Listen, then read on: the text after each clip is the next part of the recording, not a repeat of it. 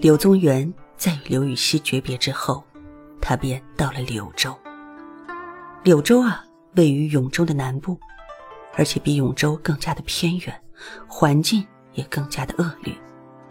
柳宗元一来到这里就生了重病，并且一直不见好转。可是老柳责任心很强，他坚持带兵工作，平时啊就带着当地的百姓兴办学校、种树开荒，还有解放奴隶。因为当时的柳州啊非常的荒蛮落后，有许多毫无人性的陋习，比如买卖奴隶，许多穷苦人家还不起钱就卖身为奴。柳宗元知道这个事情之后，非常的心痛，他马上下令，允许用钱或者做奴隶的工时来结算工资，用以赎身。而对于一些没有办法通过做工为自己赎身的人，柳宗元还用自己的俸禄为他们赎身，并将他们送回家中。因此啊，柳宗元当年深受当地百姓的尊敬和爱戴。可是。他乡再好，也不是故乡。柳宗元还是会经常想起故乡。常年被贬在外的他，十分的想念家乡，想念家乡的亲人故友。公元八一九年，唐宪宗实行大赦。当时啊，在裴度的说服下，柳宗元终于能够回京。可是。他还没等到出发上路，就在柳州病逝了，年仅四十七岁。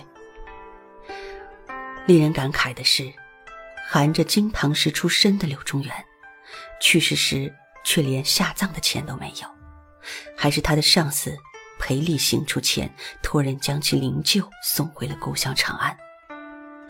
被贬在外多年的柳宗元，在死后总算是叶落归根。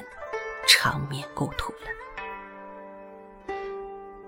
如果我们用一个词来形容柳宗元的一生，或许是高开低走吧。他出身名门，文采出众，本来是令人羡慕的天之骄子，却因为参与永贞革新，最后身败名裂，以至于常年被贬在外。可是，他即使从高处跌落到了谷底。依然能够坚持自我，不惧权贵，不与世俗同流合污。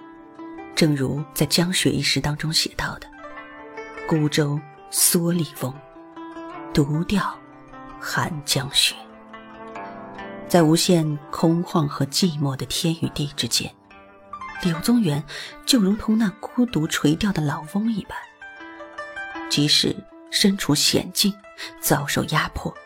他的内心仍然能够保持那份遗世独立的清高与孤傲。